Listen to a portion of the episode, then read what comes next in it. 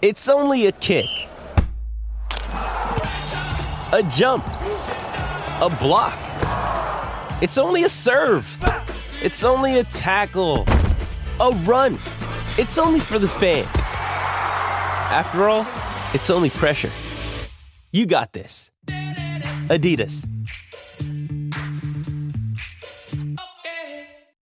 Hey guys, I got this brand new podcast called Adam Hunter's World. Make sure you check it out. It's hilarious. You're going to love it.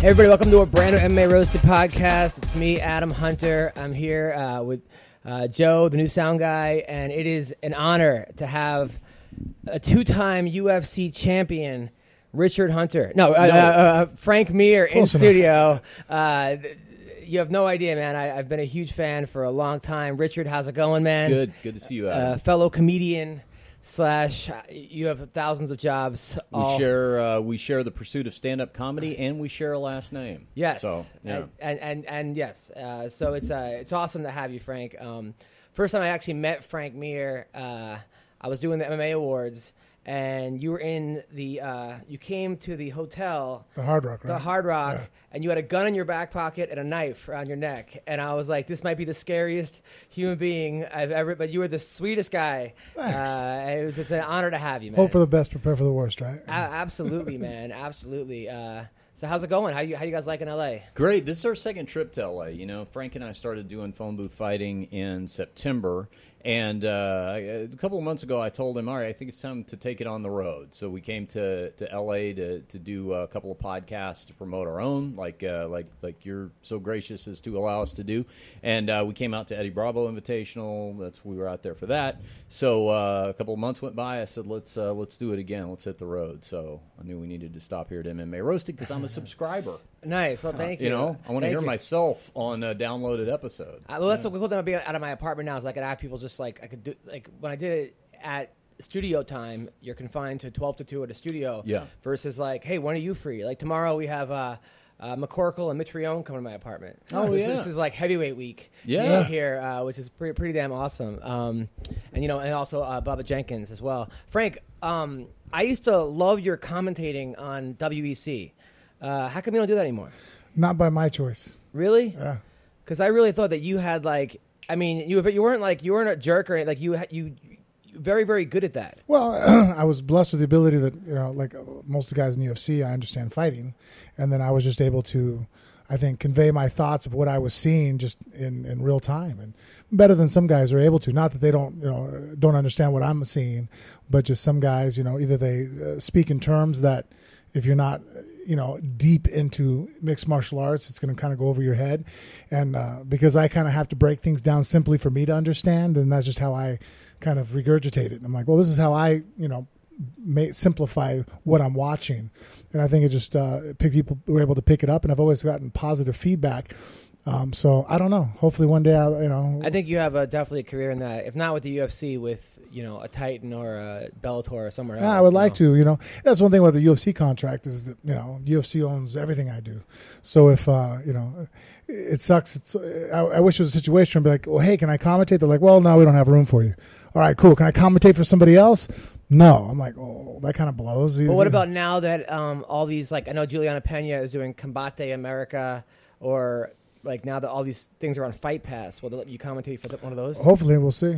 Yeah, I'm hoping. I keep my fingers crossed every time they ask me. I say yes, but I don't seem to get asked as much as I would think I would from the feedback I get from fans. Oh, it's great. No, you, you you break down stuff that I was like, wow, this guy knows what he's talking about, and it's also interesting from a heavyweight watching the smaller guys. Yeah. You know, which a lot of guys I feel like heavyweights wouldn't be able like they're just used to one style of fighting versus Right, much more simplified. Because I mean, you know, strength to weight ratio is different, and uh, you know that's why guys at heavyweight fight slightly different than guys at middleweight, and middleweights fight different than flyweights, and as you go through it, there's just different things that are available to each guy. You know, that's uh, things that people have a, a preponderance to be better at. You know, and so um, uh, I like martial arts at all levels, and so I look and study, and even if it's a move that I might not necessarily do, um, I understand it. You know, and I think that comes too that in most more old school martial arts gyms, we didn't have 30 guys that are all professional fighters. So I couldn't sit there and go, well, me and the four heavyweights are going to go in the corner.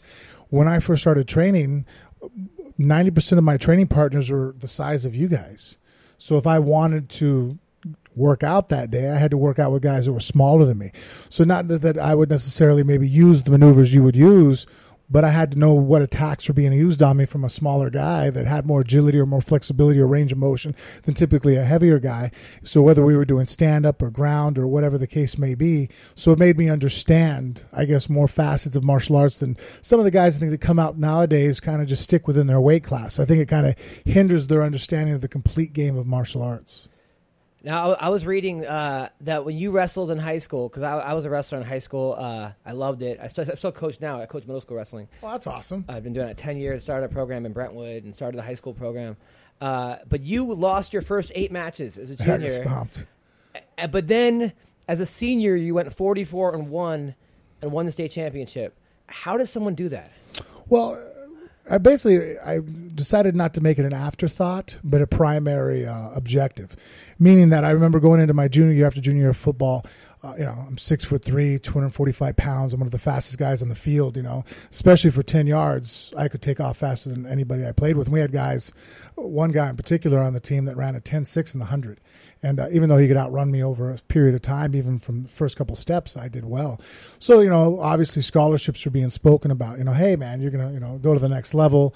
And uh, the one thing that was said about me was that, well, you're just not mean enough. You know, you go out there and you'll wrap people up and put them down, but it doesn't look like you hit people with, like, you know, intention. You know, like you're not trying to, you know, cause damage. And so uh, it was said more than one time. And so uh, one of the, the, uh, the remedies to the problems like go out for the wrestling team. You know, wrestling will make you more aggressive. You know, it'll make you more masculine. I guess you know some machismo. You know, fighting one on one. You know, will bring that out in you, and uh, it helped because the first you know, like I said, seven or eight matches. I, I mean, I got stomped. It was bad, and then uh, it just clicked that I wanted to be good at this. It wasn't just something I was doing to be better at football, but I wanted to be better at wrestling for itself. And so I, I took a different focus that when I first walked into the gym or walked into the wrestling room, you know, at that time I'm like, you know, one of the star football players. Eh, I'm just kind of doing this for, you know, shits and giggles, you know, whatever. I'm just, you know, I'm here because the coach asked me to. I'd rather just be in the weight room. And, uh, getting stomped like that brought something out of me to where I'm like, I don't like the way this feels to have another man dominating me. I, am not used to the way this feels. And, you know, and one thing is to lose because I go out there and fight hard and the other guy just is better that day.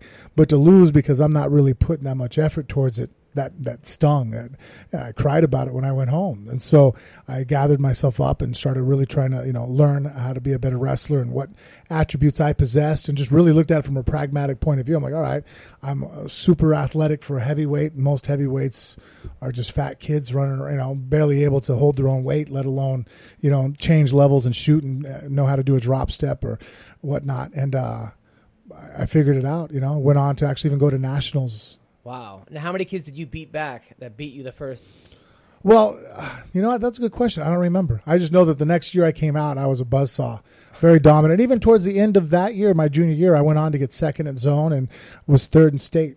Wow. And then so just so within two or three week period, almost a month, I really turned around from being a non. Uh, uh, component of the division to your coach's dream. I mean, I, I that happens sometimes with with uh, like the, when I coach like uh, some I hate to say it, it sounds racist, but some of the black kids that are better athletes that come out and, and then they, they, just they learn wrestling that much quicker, and it's a couple moves, and then yeah. you know uh, where you know just like you know they just it's it's just hammer people, but that's great. I mean, for a coach to see a kid going zero and eight come back and win states, I mean that's, that's yeah. insane. So I guess it was kind of a benchmark for me trying to figure out other obstacles in life. Just no matter what, as long as you're still drawing breath, no matter how many times you fail, if you get up and try again and realistically look at it and go, why did I stumble this? All right, let me try again, you know? Yeah, that's awesome. Uh, and then I was, I was, going through your UFC career and just, just one of the matches, uh, one of the fights you had where the a guy was a, a seventh degree black belt and then you submitted him in the first round with an armbar. Yeah, my very first fight in the UFC.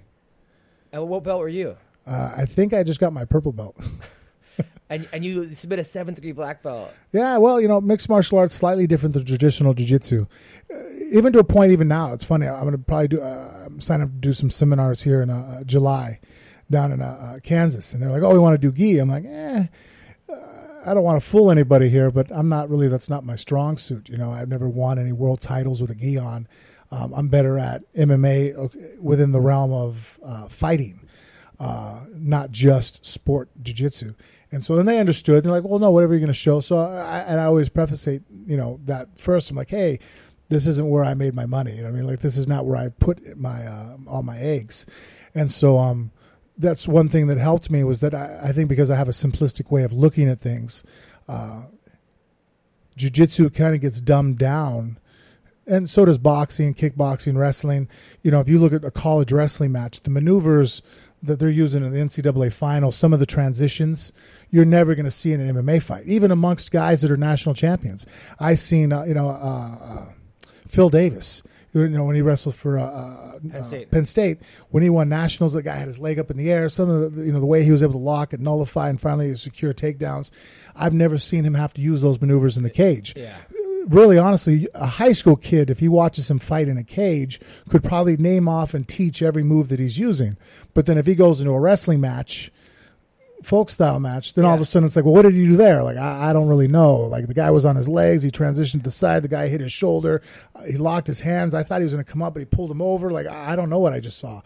Higher level, and jiu jitsu can be the same way. And boxing, you know, if you do the sport itself, it becomes really uh, uh, detailed, but it, when it comes to fighting, it's just the basics of the maneuvers. You know, just like it's the basics of wrestling, the basics of boxing, the basics of jiu-jitsu. So it helped being just a purple belt and understanding that. That I think that was early on in my career. I realized I didn't want to specialize with the gi. I wanted to keep sharpening up the basics, and I think that's why I'm able to, lo- you know, lock up so many submissions compared to some guys that really, I mean, if you think about it, Fabricio Werdum is way more decorated as a jiu-jitsu stylist than I am.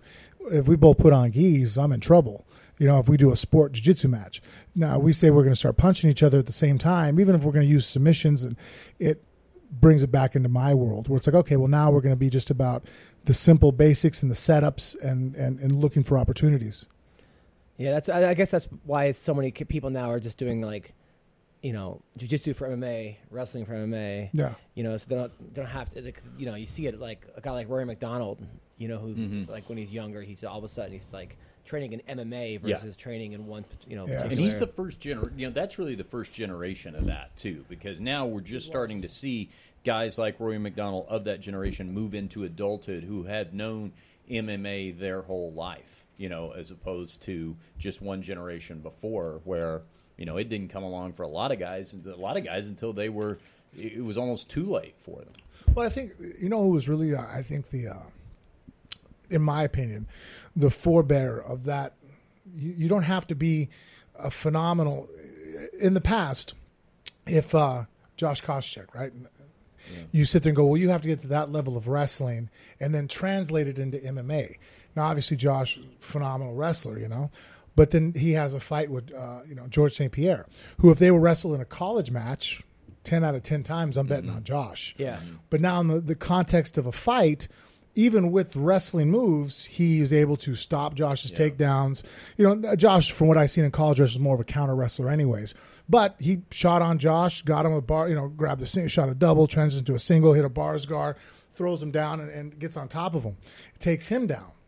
So I think people saw that going, well, I can either try to go the long route, which there's nothing wrong with that, but I can really specialize and then transition that into MMA, or I can just learn the maneuvers that are going to be common in MMA and just start specializing on Well, didn't like now. Roy Nelson beat you in a grappling match, but Yeah. then in MMA you just you killed destroyed him. him. Yeah. yeah, yeah, he beat me on points, and so uh, huge example of just. Spe- that's why sometimes like you know, now people are like, hey, you know, as you start to leave in the UFC, you're going to start doing grappling matches. I'm like, well, yes, but I need to train for them. They're like, what do you mean? You train all the time? I'm like, eh, I train for fighting. You know, it's going to be a slightly different, you know, handle, grips, positions. There's just certain things that are different. When all of a sudden I sit there and go, well, the guy can't punch me now. Oh, really? I, I see all kinds of maneuvers that happen in sport jiu-jitsu, some of the guards and positions. I'm like, you know, I'm like, yeah, that, that would never work in my world, but it works great in their world. So if I'm going to do that, you can't be so arrogant to be like, well, I'm great at this, so it'll easily just transfer over. I'm all, nah, it doesn't. Yeah, no, no. For a while, uh, now for a while, you were the UFC champion because I, I, I had friends that like told me like, yeah, I saw Frank Mir working the Rhino, They Yeah. said that you were the champion while working as a bouncer at the Rhino. Was that just a mind fuck of knowing that you're like the champion of the world, but you got to work at a strip club? No, I think it was just that you know, one, you know, we didn't weren't fighting. You know, like they didn't have forty eight cards a year, Yeah. so the fights weren't as common, and the paydays just weren't as uh, big of a deal I, at the time. I think after I won the title, my new contract was I I think if I you know to show up, I got sixty grand to win was thirty grand. Well, I mean, if you fight once every nine months, you know, and you win, let's say ninety grand, and all of a sudden, okay, well, you know, thirty-eight percent goes to taxes. You know, twenty percent probably goes to your trainer, so you're getting almost half of that. Living off of forty-five thousand dollars a year, You got three kids. yeah, is not that impressive when you start breaking it down. Yeah. So I had to have another job to supplement my income. You know, with the two of them, I lived nicely, but to, to just have one. Did anybody try to test you? Like, oh, I can try to. That guy's a champion, so you got some big meathead that comes in Nah, it never really happens. Uh, I think too, it's kind of your mentality. Uh, especially because I was younger at the time. If anybody wanted to, I was very quick to take over the opportunity. It's like, well, if you want to really fight, let's do it. Let's go outside. I remember even to one point where we had a guy, real thick, burly guy, looked like he was in pretty good shape for a 30 second type brawl where it's like, ah, this guy looks like for 30 seconds, he's going to be a pain in the ass. You know what I mean? Like, oh. And, uh, you know, he was pissed off and angry.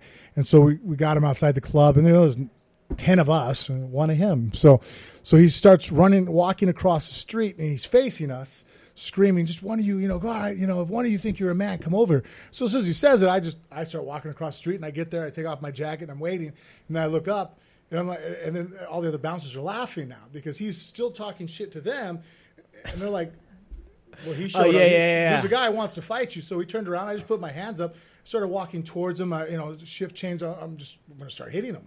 You know, and then all of a sudden he sees me. He goes, "No, man, come on, you know, I don't want to fight or anything." You know, Yeah. I can't hit a guy at that point. He starts putting his hands on. He lowers his head. You know, like you know, real like diminutive. You know, like all right, you know, no. And I think that that probably got me out of a lot of situations because I was ready to go ahead and be like, "Well, if you want to fight, I like to fight. If we're just going to fight, Yeah. let's fight. I love fighting." You're not worried about like him having a knife or a gun or. Yeah, I mean that could happen, but I mean I was more worried about drama, drama afterwards. That's something that I've never liked, and that's probably why I've avoided altercations and situations in my in real life. And as I've gotten older, realizing like, eh, you know. But to me, that wouldn't. I would think, and that's probably the wrong thinking, that if you're the kind of guy that's like, I just want to fight somebody, I'm like, all right, cool, let's fight. well, why are you going to bring a knife or a gun? You're not defending yourself. Yeah. I'm not jumping you. Right. You said that you wanted to have a good time. It's funny. I've met so many guys that tell me that, that like, I like to fight. I'm like, really? well, me too. You want to fight? Yeah. And they're like, well, no, Yeah. no, no, no. Well, you know, my back, my my shoulder. Uh, I got an early meeting tomorrow. I'm like, Right. well, you didn't say that all about 30 seconds ago. You know what I mean? Yeah. So uh, that typically never happened. You know. That's that's crazy. Uh, That's the worst excuse ever, by the way, for a guy trying to act tough to get out of a fight. I've got an early meeting tomorrow. Well, Yeah. it's funny because not that I ever got any good uh, uh, excuses, but uh, uh, one one time a guy, you know, yipping, you know, he wanted to fight, wanted to fight, so we went out in the back alley. I'm like, all right, let's fight, you know. Nah, man, you're just like me. I don't want to fight you. I'm like, what? What does that mean? you're just like, you me. would want to fight me. We fight each other, like warriors Uh-huh. fight warriors. Uh-huh. Like, what do you mean? You, you wanted some coward that was going to back down to you, so you're a bully. Ah, there's a big difference Oh, between you and me. We're not the same. Yeah. I like to fight other people that can fight back. I, just like I couldn't hit the guy that you know told me that okay, as soon as he lowered his eyes to me and put out his hands, my instinct of trying to do battle, you killed it. You know, like I'm like, all right, you're not trying to fight me back. I don't want to fight you. You know, it'd be like a, a dog trying to chew up a smaller animal. It's like, well, unless I'm hungry, I need to eat. But it's just for the sake of enjoyment, Right. I'm not getting mm-hmm. any enjoyment out of this. I want something that could fight back or even beat me. Then we're gonna. That's enjoyable. Now, how many of the dancers at the Rhino at the time? I know your wife's here. I don't want Oh. to disrespect, but, but you are the UFC champion. Are, are girls hit, hitting on you all the time? Or are you just like, Nah, my wife had a few friends that worked there, so I was under constant surveillance. oh, that's, uh, that's, that's very, very, very, very smart wife of yours. Now, you, uh, now what? Uh, now, are you still working as Dennis's uh, assistant or His uh, media director? Den- yes, now, Den- indeed, indeed, Adam. Dennis Hof's assistant? Now, you're the one who found Lamar Odom, correct? Right. So you walk in, Lamar Odom's passed out, Yeah. And now- It- a lot worse than passed out. But yeah. just like drooling and Yeah, yeah. What what uh, basically what happened was um, that afternoon, uh, which and to to explain what you're referencing, the guy that owns uh, the Bunny Ranch and a number of other brothels, the Love Ranch Vegas being one of them, uh, is uh, uh, I'm his uh, his media director, Right. basically. So I'll write his press releases and things like that. And, damage control upon on occasion, which this particular afternoon uh, was was the challenge of my career. So uh, You could be a PR person for a brothel. You're a black belt in PR. you could turn that around. This guy's got the craziest like comedy, fighting, and and, and, and hookers. This is like your. Well, you know what? It's funny because I said on our, our phone booth fighting podcast a couple of weeks ago, and I didn't even think about it when I said it, but I saw somebody had quoted me on Twitter that I had said the line when I'm not uh, when I'm not analyzing uh, uh, professional fights, I'm breaking up fights between professional hookers. Is that really what's going on? yeah, pretty much. Yeah, absolutely. Oh, okay, we got so, Yeah. so, so many, so, so much here. I don't know what's. All right, so, Yeah, so so so so that particular that particular afternoon uh, back in October, it's kind of funny because the whole thing uh, I ended up telling the whole story on our on our one of our first podcasts uh, a few days after it happened was uh, uh, it was a Tuesday afternoon. I'm sitting there, you know, working up some press release or something for uh, for Dennis. Uh, who's who's not? He's up north by Reno, so I'm pretty much on my own down here, and uh, I'm the only guy in the in the whorehouse besides Lamar Odom, and at the time, and I know that he's Is there. that the He's- proper term? whatever, you know, I'm like a I'm like a rapper that can use the N word. You know what I mean? It's okay. I've got street cred. You're in the Yeah, business. Yeah, I'm in the business. gotcha. So, so I knew he had been there for a few days. Uh, but there's a VIP house back there, like a full-on three-bedroom house. That if you're a big enough high roller, you can be back there, and even other people in the brothel won't know you're there. It's private entrance, all this kind of stuff. So he'd been out. He'd been there for a couple of days. Had a couple of girls he was spending all his time with, and I, I knew all that. You know the girls? Yeah, I did know the girls. Yeah. Okay. And so, uh, so I'm sitting there in my office. All of a sudden, you know, I hear one of them come running up the hall. You know, the the the, the six inch heels. You know, plump, plump, plump, you know, yeah. Richard, Richard, you know, come quick. Sometime to Lamar. You know. So I jump up and I. I mean, you and you, you you've heard "come quick" before from these girls, but all right, go on. Go on. That's right, but, but but usually it's hurry up already. Right, Yeah, exactly. gotcha. So uh, so so he comes, uh, she comes running up the hallway, and the whole place is very sprawling. There's like a lot of hallways and twists and turns and all this, especially get to back to that VIP house. So I go running back there, and I come in this this running this uh, side door into the that, that opens into that master bedroom, and and he's on his back and uh, uh, I they're all screaming. The two girls that found him, you know, that Is he were spending naked? time with him. No, he's wearing gym shorts. Okay. and uh, so That's I, actually a good question. I didn't think to ask that. yeah, yeah. So I get up, I get up on the the bed. Now, now here's where uh, here's where jujitsu comes into play. Oh, no. Uh, I, I knew he needed to get over on his side, and he's on his back, and you know this guy's a giant. So, uh, so I, I leveraged him up on his side a little bit, uh, and, and and basically got him in an S mount, so I could hold him on his side, and he didn't flop back over. And when I did, like crap just came out of his m- everywhere, like, Like nose, pus and- mouth, yeah, wow. blood, like weird yellowy, all kinds of. This is like a Thursday night for you. It, well, you know what? I mean, I really, fortunately, have not encountered very much of, of that sort of thing. Right. Uh, and so something he is is obviously very wrong. So I, you know, you tell the the one of the managers that followed behind me, I'm like, call nine one one. So she calls nine one one. I get the nine one one operator on the phone, and I'm explaining to her what's happened. I said, um, you know, I can I can do CPR on this guy if I need to. He was You know breathing. CPR? I did, and in my mind, I was that was kind of the only real conscientious thought I had was I've never really had to apply this to try to save somebody. So, like, you know, do I remember everything? Now he was breathing. Now, are you, is, is your heart beating? Yeah. Are you? I mean, are you freaking out, or are you just? I mean, I, I, I'm calm, but yeah, I mean, there's a big adrenaline. Like, I'm, I'm realizing this is a real thing, and especially once I've got, once I'm like holding him, because to, you know, it's like when you hold a lifeless body, that's when it really becomes real. Like, And he's they're he must be what 270, 280? He's Yeah. a big dude. Yeah, yeah. He's probably just a few short shy of 300. And so so I'm I'm holding him up and there's the you know the bodily fluids everywhere. And so I'm telling the operator that we need him out there. And she says, "Okay." I said he's snoring. I said he's got like this super heavy snore. And uh, you could tell he was snoring so heavily it was like very unnatural. Like something was very wrong, whatever was going on with him. So uh, she said, "Okay, you know, paramedics are on the way." So the girls are in the room, and I said to one of the girls, "Okay, tell me everything he took. What has he taken?" And she goes, "Well." He drank half this bottle of cognac over here on the nightstand. It was about half empty, but he'd been in there for a few days, so I'm thinking, uh, you know.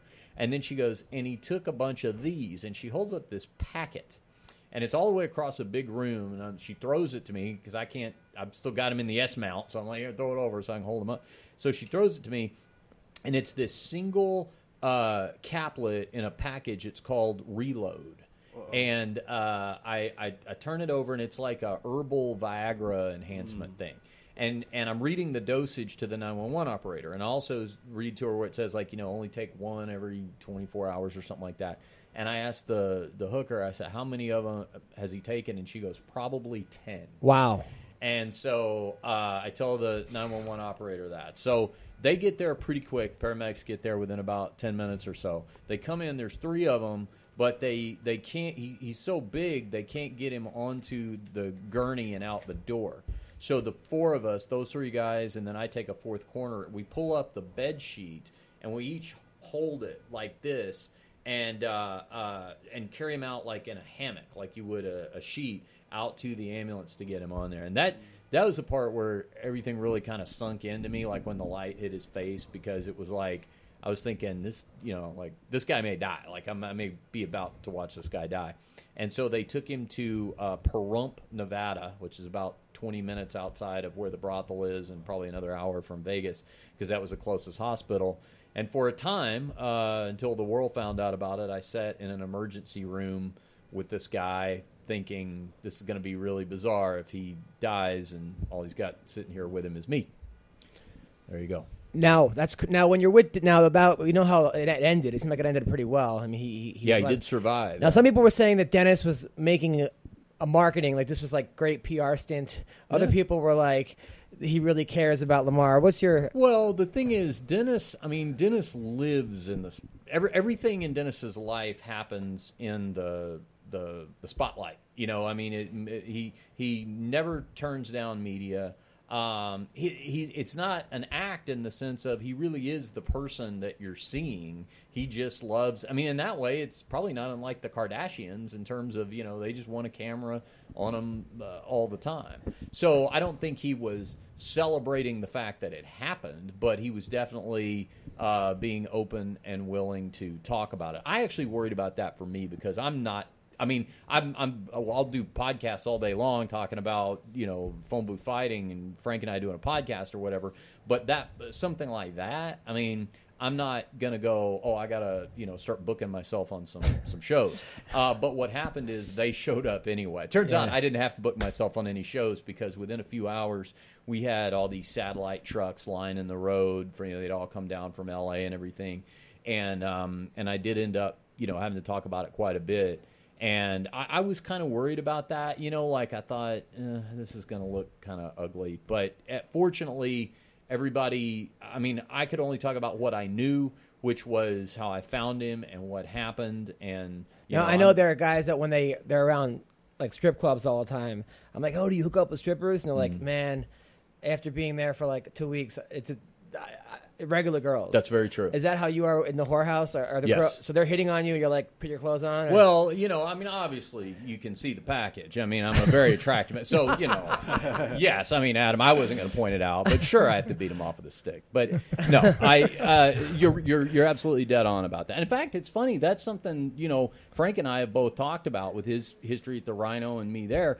is, it's like if you know the way the girls are behind the scenes and whatever they got going on in their personal life and their kids, the, the dad that they're not with anymore or whatever. You draw back the, the, curtain. It takes yeah, away a little bit of the all the drama. Yeah, it, it definitely uh, uh, spoils that illusion. So I tend to plus I end up being the I, am totally friend zoned it on that. You know what I mean? Because I'm like the safe male. So it's like. Uh, uh, I end up probably just hearing about uh, how horrible the rest of the male persuasion is, you know. And like a good, safe gay friend, oh, so they, I'm like, oh, I know, God. I know, honey. You don't have to tell me. I know. That's brutal. yeah.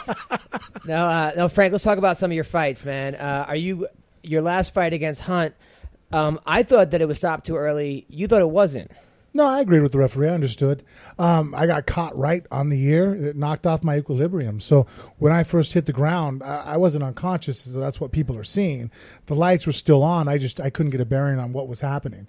As far as uh, I think at that moment, I kind of locked onto even the referee as just a moving body.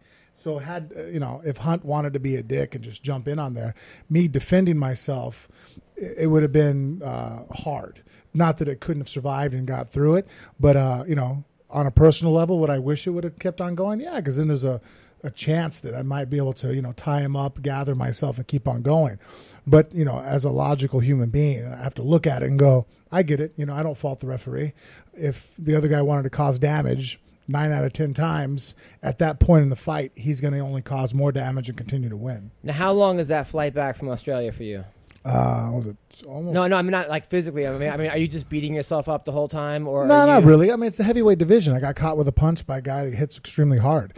We were just talking about this on our show. I was trying to give people perspective that, you know, when people talk about, oh, the UFC, that's, you know, exactly how real fighting will go. I'm like, less striking, more grappling. They're like, what do you mean? I'm all, mm, my hands aren't wrapped in a real fight. So I we don't punch each other the way we are able to punch each other in the octagon. if you think about it, all of us have our hands professionally wrapped like a boxer would, but he's wearing a 12 ounce glove in the heavyweight division. We're wearing four ounce gloves.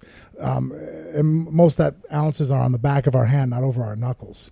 And so if you think about it, you can go from the champion Stipe right now, who I seen get knocked out by Stefan Struve, all the way down to the 10th ranked guy. And I have pick a guy that hasn't been knocked out. Uh, there has not been one. Yeah, we, we tried to do Uh, it the other night on our we- show. We couldn't come up with Uh, anybody. One yeah, and I mean, no, none of them. I, I, I was at your fight against Todd Duffy. That was one of the scariest uh, knockouts I've seen. I mean, he just went. Yeah. Hey, he came forward, 260 pound guy, I, and I landed a shot on him. That's kind of how the heavyweight division is. That's why I have such a high knockout percentage. So losing by knockout, it, it sucks. It's, you're still losing. But it's one of those things where it's like it's nature of the beast of our sport. If I was getting, if you know, years from now I go into a different organization and I'm fighting, you know, C level guys and getting caught knocked out, that's going to be hard to swallow. But fighting guys that are top ten in the world and getting caught by them, it's like, eh, you know, it happens. Yeah. Especially since everybody else in the top ten has been knocked out or caught by another guy in the top Yeah. ten. You know, it's kind of like we're, we're just tigers going at it. The first guy to land on the other guy's neck. Uh, Cain Browne, who do, you- who do you have? I'm split. You know, I like Travis a lot. You know, he he can be extremely hard to take down, and he's extremely long. The only thing that scares me is that sometimes he doesn't throw a lot of shots. Guys that have a high output sometimes have given him a hard time. Uh, Werdum's stand up gave him a hard time in their fight because of that that high output. You know that you know let me motor. And Cain Velasquez is kind of the poster boy of high output. Uh, on the flip side, though, I've seen Cain get hurt and draw. I mean, you know, he fought uh, someone of similar, you know, uh, Kongo hurt him. Kongo hurt him, and Kongo's not as tall or long and doesn't hit as hard as Travis does. So that's why it's one of those kind of dangerous fights. If if you know if uh, Cain makes a mistake, he can get put to sleep. If uh, if if uh, Travis doesn't keep him off and isn't busy, then he's going to get motored. Yeah, I mean, I, I just think that Edmond is not a great coach for MMA. I think he's might be a good boxing coach, but if you look at his stable of MMA fighters, it's just like, I mean, you got he's coaching Ronda Rousey. He has like the the the prize racehorse in all of sports. And then she's fighting Holly Holm, and she's like, "Oh yeah, go box the boxer." I mean, that would be the one thing I would tell if I was coaching a middle school kid. I, stay away from that one person's Right. strength. You know, Well, I mean, she had success at it. The only time I ever kind of like uh, in that fight it wasn't so much the game plan to begin with because I understand, hey, come forward, you know, maybe you know, let's be aggressive. But when she came back in between rounds, it's his between- beautiful, beautiful job. yeah, and I'm like looking at, it, I'm like going, okay, I understand. Maybe we need to like, you know, you know, whatever. But I'm like, hmm. And then you know that part still I could live with. All right, you know, hey, great job. But you know what we're going to do differently this round to catch her by surprise. You would think you would shift gears, you know, going to okay, Plan B. You know, how do I get my fighter there? But to sit there and go, okay, everything you just did in round one, do it again. right, right, right. No, I'm like, whose friend are you? I know. I've, I've always been a more of a. Um, I understand sometimes like a guy's losing four rounds and you don't want to, and he's already discouraged. So Yeah, you don't want to break Yeah. a spirit. you maybe want to lie to him and say, "All right, man, let's keep it up," you know. Yeah. But you don't want to just out out out lie to your fighter Yeah. if, if if your fighter's trusting you to give you advice. You know, I, I've seen it sometimes where you just want your fighter to last the fifth round and not get knocked out. So you, then you go back to the drawing board and you kind of say, "All right, let's just you know move around this," you know. But when you out- outwardly lie to your fighter, it's like, what are you what are you doing? Yeah, because I think too it causes a mistrust. I'm sitting down on the uh, stool. I'm I'm here. I'm at the other end of those shots. I know what I'm feeling. So you just sit there and, and tell me something that is not the truth. That distracts me for a second. You know, what I mean, I'm going to look at you and go, "Wait a minute, hold on, what? No." Yeah. And then you're like, "Now you need to do this." I'm like, "So now you're trying to give me advice on what to do, but you just told me what I was doing, and that wasn't true. I didn't win." you know, I'm not doing well, or if you know this. So it's like, okay, well, that wasn't accurate. You know, how accurate is the advice you're about to give me? You know, and then then I'm not even thinking about implementing, or I, I'm distracted. I'm not even thinking about the fight. You just already told me something that my brain went, no, that doesn't. No, that, that's not really adding up here. I have friends like that who, after my sets, I know I bombed. Like, oh, you did good. I'm like, are you really my friend? Like, you know, like, I know what the fuck happened. I'd, mu- Yeah. I'd much rather have a friend tell me exactly what happened than tell me like a great set, or so it's just 'cause then you then you just don't start to distrust everything they've ever told you. Well, I mean, y- you have to have the person. That's why I mean, really, I- I'll bring my wife to training matches, and it's funny because even though she's never fought a day in her life, you know, uh, professionally or even you know, no aspirations to, she understands what's going on. So I'll have her come in and practice, and I'll sit down and be like, "All right, man, hey, you know what? Good practice, this and that." I'm just like, "All right." well, I don't know why they feel that need to make me feel good.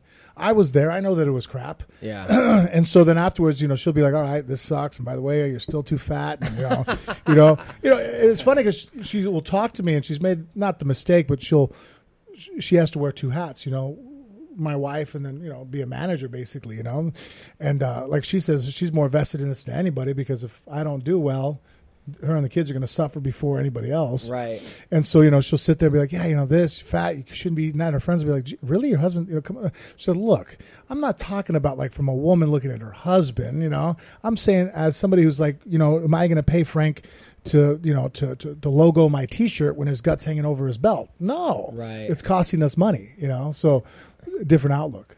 Now, one of the fights uh, you fought, one of my favorite fighters, one of my favorite fighters growing up was Brock Lesnar. Uh, that he was like, there was something about Brock that had that Mike Tyson feel to it, where he's fighting, and you just, I, my heart starts pounding. I don't know what it was about him. Maybe because you saw him go from pro wrestling to, he was such a freak athlete. Yes. Uh, really good athlete. I mean, I mean, also too, he's one of the top collegiate wrestlers. You know, I think it was, so. I think it was, it was like 105 and f- you know, five or something. Yeah.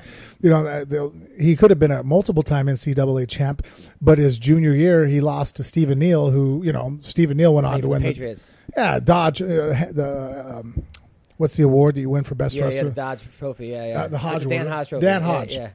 In '99, the guy won the Dan Hodge Award, won the World Championships. The only reason why he didn't go on in 2000 and win the Olympic gold medal is because he got assigned to the Patriots. You know, Right. now he has like what three Super Bowl rings with them, and you know, you know, lives Yeah. quite more comfortably. He would have lived being a gold medalist in the Olympics. Now, I've heard you. I read an article where you said that when Brock came back after the diverticulitis, he wasn't the same guy that fought you. No. Uh, how do you think he would have done had he never got that disease? I think he would have done really well. Um, he was doing well. I mean, and he was only learning, you know, more. He had, you know, because of his financial resources, he had some of the best trainers and training partners, you know, around him. Uh, great work ethic. I mean, to, to reach that pinnacle of he did in, in college wrestling, the guy has to have a great work ethic. Work ethic. Uh, but the problem was is that when he came back, that diverticulitis, he just his size had dropped. And uh, you know, and athletes are very fickle creatures. You know, you take something away from us that we've had our whole career, and all of a sudden you see a guy that was you know uh, you know a world beater, and now it changes. It's like, well, what happened? You know, uh, Jordan Burroughs. If all of a sudden you know take away his double leg, do you think he's going to be the world champ? You know what I mean? not. No, I mean just one move, take it away. You know what I mean? Like uh, it changes things. You know But do you I mean? think Brock like because then now then after he's he loses, that's when like whenever Ronda loses, that's when all, everyone starts talking, you know.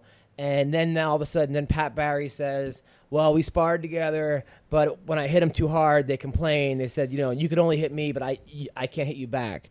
And then it became like anyone that tested him in sparring got sent home from from death. Do you think he was a bully that didn't have a chin, or do you think that wouldn't have mattered because he was such a a force? Uh, you know, I don't know. Uh, good question. Who knows? I, I just know that that whatever he had going for him before the diverticulitis, Dumbo's feather, um, he lost it in that edge, and that edge helped him compete. It gave him persona and an aura that spread to the guys that he faced. There was guys that he had beaten almost very much like a Mike Tyson when he walked out to the cage. Guys were already, you know, scared to death and defeated. And so he lost that aura, then guys started coming after him and it started exposing some of the weaknesses he had. Just like how in Mike Tyson, when Mike started moving his head a little bit less, maybe coming forward a little bit less, all of a sudden it's like, well, you know, he's great at this. But after Buster Douglas showed, like, well, if you back him up, Yeah. and then everybody else follows suit. It's it's funny how the uh, even uh, what was it? I think it was in 1954 when someone finally broke. Or was it 58? Broke the the world record in the mile. Up to that point, people thought it was medically impossible to run a four minute mile. Then a guy runs it, breaks it by like you know hundredths of a second, you know, uh, tenths of a second. Uh, the next year, like the top six guys broke it because it's like our brains almost kind of need that reassurance that somebody else can do it. I even saw that with Conor McGregor. I think Conor had a persona going forward that people were terrified. He scared the hell out of Jose Aldo. Yeah. Jose Aldo in their fight did not look right when he was sitting across the cage. He looked like a man terrified. I think if they fight again, Jose Aldo destroys him. All because Jose Aldo sat down and watched him get beat down by Nate, Nate Diaz, hmm. and that popped whatever illusion and stranglehold that he had over Jose is gone. So now they go and fight each other again. Jose fights, and I think that he wins. Had that not happened, I think that, that there was a psycho- psychological edge, and great to Conor that he did it. He orchestrated that, but through their whole media thing, I think he got into Jose Aldo's head, and uh, that Jose pulled out of the first fight. You know, the rib injury. It had it been anybody else, I think he would have stayed in that fight. He pulled out, then watches Chad Mendes get beat up. You know, I think that only added to his fear. Right. By the time he fought, you know, Conor, he was, you know, dreadfully terrified. That psychological uh, edge is so important in fighting in life. If you really think that something is a monster, it is a monster. That is like- reality. It's like the Fonz on Happy Days. You never saw him fight because he had this reputation that one time he had gotten in a fight and it was so devastating, no one wanted to see it again. Meanwhile, it was Henry Winkler. He's like the nicest guy anybody's Right. ever known. They were able to make him into a badass. Now, Yeah. after the Brock fight, you disappeared for a while, and then you came back, added 50 pounds of muscle. Uh, you were just, I, it was a different Frank Mir. Now, in my head, this is what I, I envision will happen. Every day you wake up, you're fucking pissed. And then you just go to the gym and you're on like a mission. I mean, uh, was that is this what happened? Were you just like sort of. Well, I mean, uh, not quite fifty pounds of muscle. I did put on some size and strength just because I realized that that uh, the the the era of just out techniquing guys in the UFC was kind of over with. You know, there was no more secrets. You got to remember back, you know, when I trained, uh, jiu-jitsu first started. You know, uh, big guys sometimes didn't even get shown jiu-jitsu. Like in the '90s and stuff, when guys started training, if you were a big, strong guy and you came into a you know a Gracie gym, um, they kind of you know bamboozled you a little bit. They didn't Yeah. show the proper techniques or hey, do this, do that. They kind of almost taught you how to lose to jiu-jitsu and more or less teach you how to beat it. And so when I started training, I, my first jiu-jitsu coach, I even lived with him for a while, uh, Ricardo Pires, you know, so I really got in on learning how to do jiu-jitsu. And so it got, you know, very easy the first couple of years of my career. Other guys just didn't really even know. I would sit there in the back room during warm-ups and see guys doing things and like I'm like, wow, that is not how you stop a triangle. Like, what the hell? Who's teaching you how to do this? Did you feel out of place being a bigger man in a jujitsu class? Uh, you know what? I think because of my whole life, I've always been kind of a, a big guy or a small guy stuck in a big guy's body. Yeah. I've always tried to move like a little guy. Even from when I learned how to wrestle, I wanted to know how to do sweeping singles and duck unders and doubles. And where other guys, you know, were doing knee taps and body locks, I'm like, ah, that's boring. You know, even when it came to riding guys, I remember I was you know, I'd sit there and they do, all right, big guys, you need to chop and jam and spiral ride. And I'm like looking over and going, what's he doing? Like oh, always throwing in the legs. I'm all, I want to learn how to do that. I want to throw Right. legs in. Yeah. It's like, no, no, heavyweights don't do that. I'm all, Well, that's okay. Then I'd wait till after practice and pull it like, wait, what did he show you? Well, he said to do this. And then the coach would be like, what are you doing? You're not that kind of guy. I'm like, ah, screw it. Let's try. So even in jiu-jitsu, I would do the same thing. I'd go in there and they'd watch. and Like, all right, you know, let's do this. Like, all right, someone go down. I'm like, all right, I'll pull guard. They're like, wait a minute, you're a big guy. I'm like, ah, it's okay. I'll start on my back. I always wanted to learn how to fight more like a small guy. Yeah, because I just started jiu-jitsu maybe about six months ago, and um, there's only about ten people in my class. I'm about six two right now, like 240 pounds, and everybody else is like 5'10 or below. So I sort of feel like a dickhead if I use all my weight and body size to Ah, my don't worry. advantage. Ah, don't worry about it. You know what though? You know what though? That and uh, it's not being. a- I mean, it's it's not so much about being a dick, but the thing is, if you want to learn, don't let yourself fall back on that. Because what I would see is being more of an average size person is you get the big guys that come in, and if you get a big beginner against an average size beginner, the big beginner can just exist on size and strength alone for a while until the skill level exceeds that. You know what I mean? And so to me, i the big guys either went one of two directions. They learned along with everybody else, but if they if they fell back on that, uh, you know, I can just crush on top of them until we change partners again or something like that. That doesn't. Yeah, you know, I mean, that it's, it's much better off using technique. And uh, but but back to the Brock Lesnar. After so afterwards, I mean, when you came back, your first fight was against Kongo. After that, right? Yeah. I mean, you just were on like it was awesome to see because there's nothing better to see than a guy come back. You know, a guy like because that that Brock was just rough, and then you came back and you just destroyed Kongo. Yeah. Uh, that that was Caught him with a shot, and then I turned him into a wrestler. yeah. No, that was that was amazing. yeah, and then, uh, then it choked him unconscious. Yeah, that was that was one of. I mean, because I was so happy for you. I was really happy for you because I was like, it just it's just you know, I, I it's like I almost felt bad for Brock when he came because he uh, cle- well, the first fight he clearly was very new, you Yeah. know, and it was like I was rooting for him, but then I was like, you kind of showed him, bro, you can't just. This isn't pro wrestling or just regular wrestling. You Right. have to know stuff. And then when he came back, it was like he was like he put you in like an, a, like a modified headlock, and then was just hit, hitting you with his fucking hands, which were bigger than my head.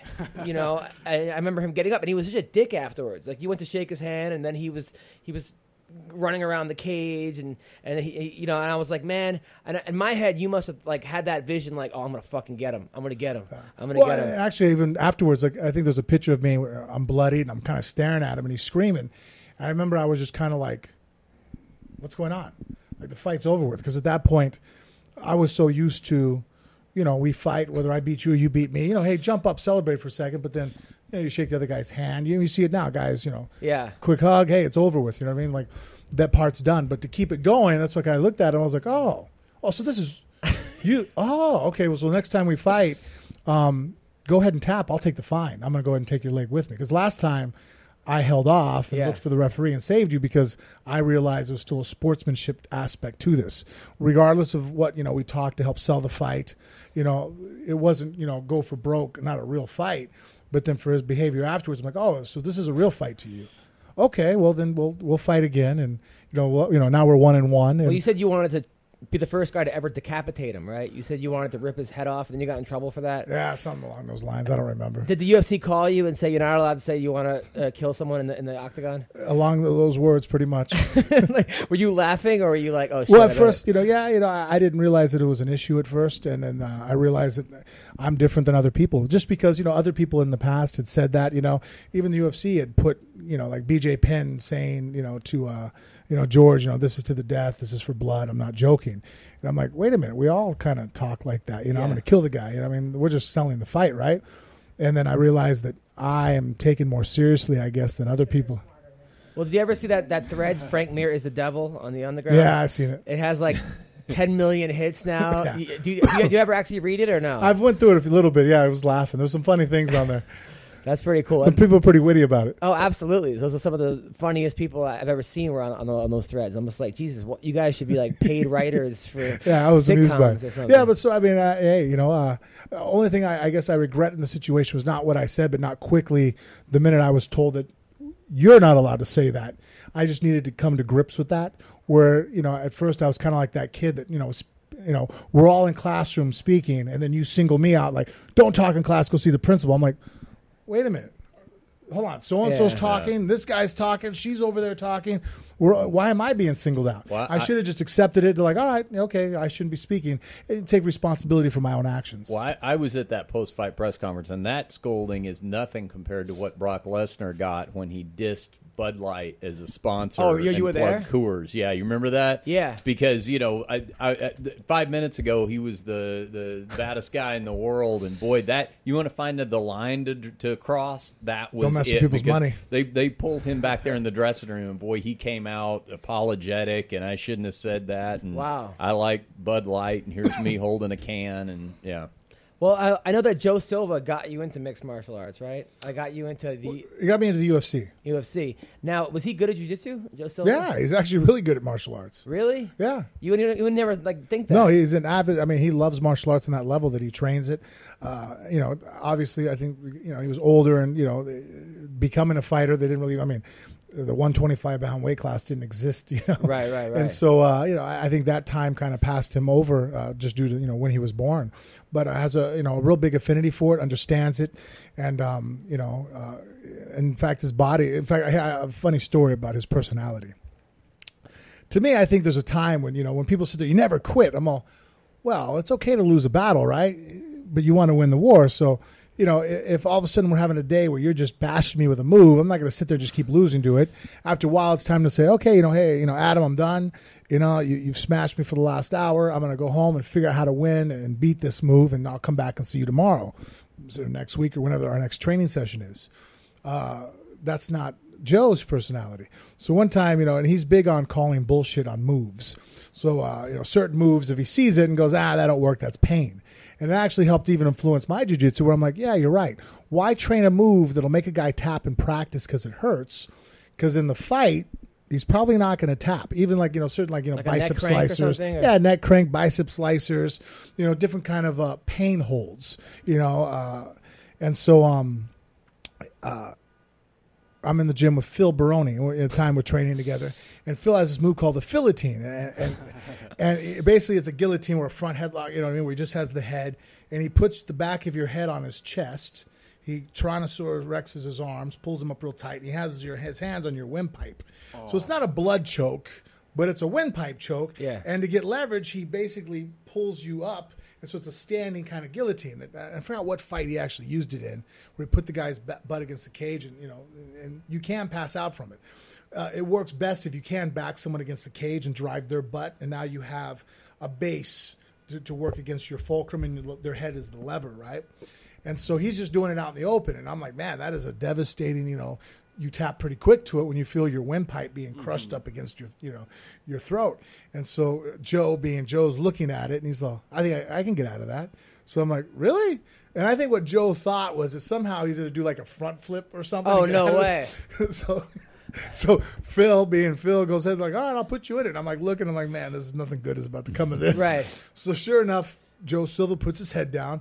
Phil Baroni wraps his hands around his neck and fully applies the philotine. So now Joe's feet are about 12 inches off the ground and he's being dangled. And now Phil, to get him to tap, is bouncing him.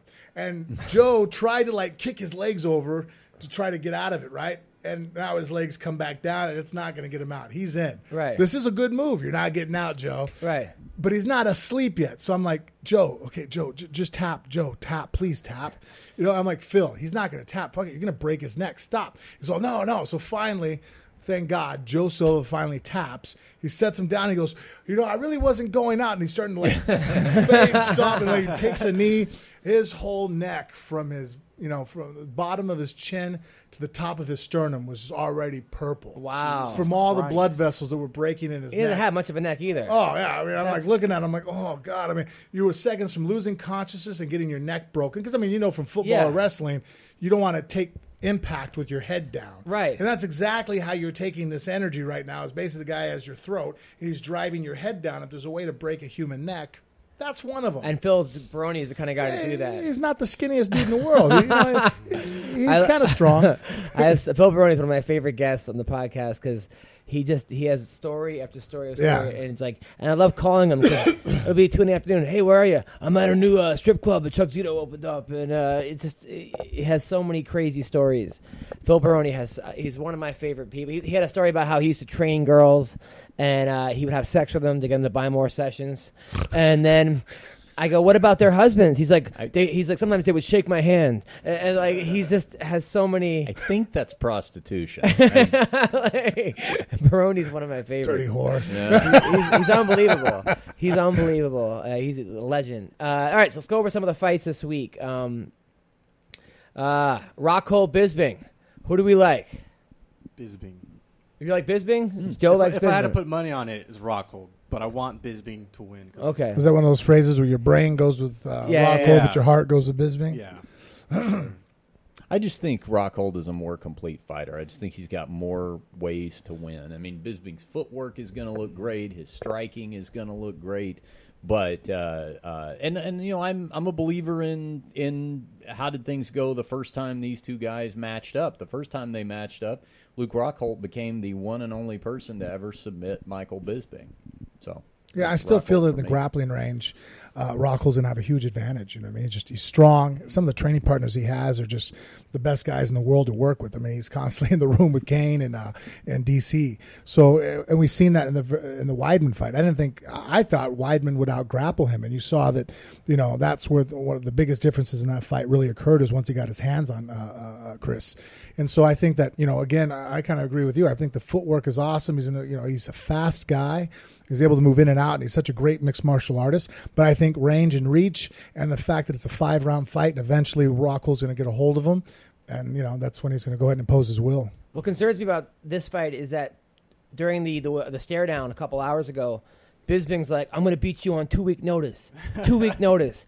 But even by saying that, I feel like he was giving himself an out. Yeah, it's already a built-in excuse. Yeah, like right before the fight even starts, But you know I'm what? Though? beating There's you no on- losers in it because if Bisping doesn't come, if he comes up short and doesn't win, already he's kind of spoken about. I know he wants to win a title, but he's kind of already in a in a in a in a realm that actually you first brought my attention to. That if we think about it, if right now we had to put a list of who the best fighters in the UFC are that never won a title, and Bisping might be at the top of the list. And also, who the best guy that never tested positive for anything? Because you look at all the guys he's fought, who he's lost to. I mean, even Chael, which was a very close fight. He, he was on TRT. We know Vitor Belfort. Uh, we know. I mean, Vanderlei Silva back then, but who knows? I mean, he later on ran away from a test. Uh, even Cung Le, who he beat, was on. I mean, tested positive, and then he didn't. And then he did. But it just that's that's four guys that he's he's fought that have been on the juice, and it just which is kind of unfortunate because uh, it's either like I mean, what's your stance on on steroids? I don't think they matter. You don't think they matter? No, not at all. I think that uh, I've been in the gym and I train with guys that aren't professional fighters, and I, I tend to notice that the guys that you know try to take drugs, there is no magic bullet. It doesn't help. I mean, it might help you train a little bit. Eh, Like even I did the TRT there for a while, and uh, it helped more in my personal life as far as feeling better. And you know, I go to get out of bed, I'm like, ah, I actually can you know get to the bathroom without you know warming up. This isn't so bad, you know. But as far as any kind of edge, it's like ah, if you start taking stuff to look like a bodybuilder, you take things to that extreme, it's actually detrimental. Because I mean, you can Google steroids right now. One of the first side effects is it raises your blood pressure. Well, what athlete wants his blood pressure to be? But be then, over- how do you explain Vitor Belfort's like magic feather? Destroy? What, what do you mean by that? magic feather. That's kind of like you know going back to. I think that's what happened to Brock. To be honest with you, since we're on the topic of steroids, I think the diverticulitis because steroids lowers your immune system. He wasn't able to take steroids anymore, so I think that's what killed him because he wasn't able to be on the juice. And so if you get someone like Vitor Belfort, who when he's on TRT is a world beater, even if he's just as good off of it, but maybe it changed his physique a little bit, takes maybe a little pep out of his step. But if you think about it, it doesn't really change him. If we were to do an athletic, you know, test on him, be like, well, he lost two percent. It's like, how much is two percent? I'm like, yeah, but psychologically, how much have you lost? If you're somebody that's always had to perform on it, that's why I didn't start TRT till I was in my 30s. And so when they said, okay, we can't allow it anymore, all right. So when I came back after not being on it, I had two knockouts in a row, I didn't have any psychological edge of going, man, well, now I'm not on it. well, I fought almost my whole career unde- not on. You were undefeated. uh, UFC. Yeah, like yeah, champion. so. I mean, but I can see where if somebody like it's almost like I said, they're Dumbo's feather. If you're a guy who's always competed on juice, and now I take it away from you, well, how much do you really lose? Probably not a lot. but Belfort was throwing like it was like a video game. On. Psychological. You think it was that's really? Yep, I think it's psychological. I think all of a sudden he gets off of it, and now he doesn't think he is as good. And now it's like, well, we all know. I mean, you coach kids. How much is self belief? How important is that? Everything, comedy, Right. Everything. so everything if I, you go up on there on stage or on a performance and you think that you're going to suck, how good are you possibly going to be? you're gonna suck. You're going to suck. But if we look at it and go, okay, what? Let's go ahead and get a bench press, a vertical jump, a 40 yard dash. We're going to run a mile. We're going to test you before and after and see what, how much it really helps. Well, it helps out like on an elite level where you're an Olympic gold medalist and the difference between winning and losing is a hundredths of a second. Then yeah, it's going to help. But it isn't going to all of a sudden. I mean. Look, there was only one Barry Bonds. Yeah. How- If Juice was that dramatic of an, you know, everybody would be hitting 60 home runs a season. By the way, what it is was it? Someone said kangaroo meat. You tested positive for. What? what we don't know. Did you eat kangaroo meat in Yeah, I did. And you think that's might, might have been it? I have no idea. I just know that I never took the drug that they told me that I supposedly take. I'm like, so wait a minute. Um, I'm, I'm towards the end of my career. My whole career, I've never taken anything. When I did want to take TRT, I went to the doctors. I did everything the right way. Uh, every time I've had any kind of TUE, therapeutic use exemption, I've followed suit.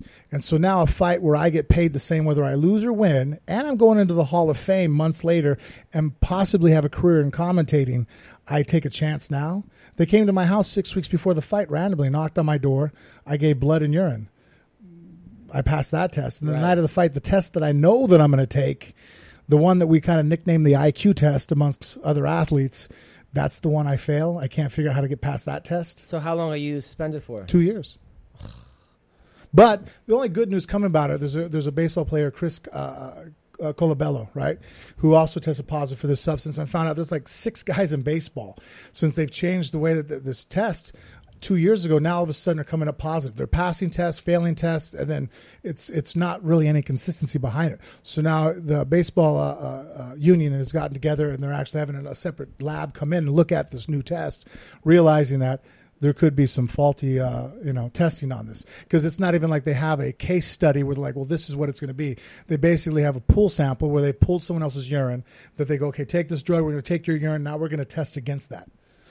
So I mean, uh, do you think you're done as far as fighting, or No, I, I'm hopefully, uh, you know, I, I don't know. There's some things that I hope for, but I don't want to be a dick. You thought about Rizin or uh, one of those? There's definitely some different options because right now I'm technically suspended by the UFC, not by an athletic commission. So let's say UFC releases me tomorrow, I can go ahead and fight in Bellator. I can go fight in Rizin. I can go over to Russia. I can go anywhere.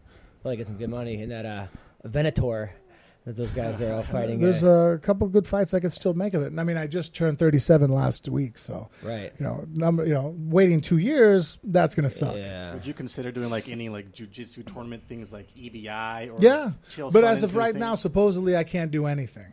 so I'm Oh, kind of crap. trying to write it out here for a little bit and see what's going on with the, the what they're trying to go with this. So I'm trying to play along, but uh, you know, obviously my goal is to go ahead and just you know, you know, I got a wife and I have three kids. You know, they're in private school. One that's already moved out of the house, but uh, you know, I, I can't not work for uh, two years. Right. And that's another thing too. They said that I can't do any kind of commentating for them either. So it's one of those things where I'm like, uh, Yeah, well, they right. can't stop you from podcasting. No. no, that, but also it. it's just yeah. I, I mean, if I I don't know what I would do if I were you, but I would if, if they're gonna this nonsense, I would, I would Rizin you versus Wanderlei Well, Silva. Uh, here's my point: is that in the past too, we've shown that drug tests aren't 100. percent There's people that lost their custody of their kids because they're like, "Oh, the test shows that you had cocaine in your system." Then later on, through other tests, they came back and found out, "Oh man, I'm sorry, but this cough syrup or this nasal spray will cause a false positive." So now this molecule, this test that's relatively new, all of a sudden is showing that you know that it's causing a positive. All of us tested. That's another thing too. All the guys show the same level of metabolites in our system. We're on the low end of the level. So I'm like, so these seven guys that you've randomly tested, you know, through baseball, through fighting, all of us were at the same point in our cycle.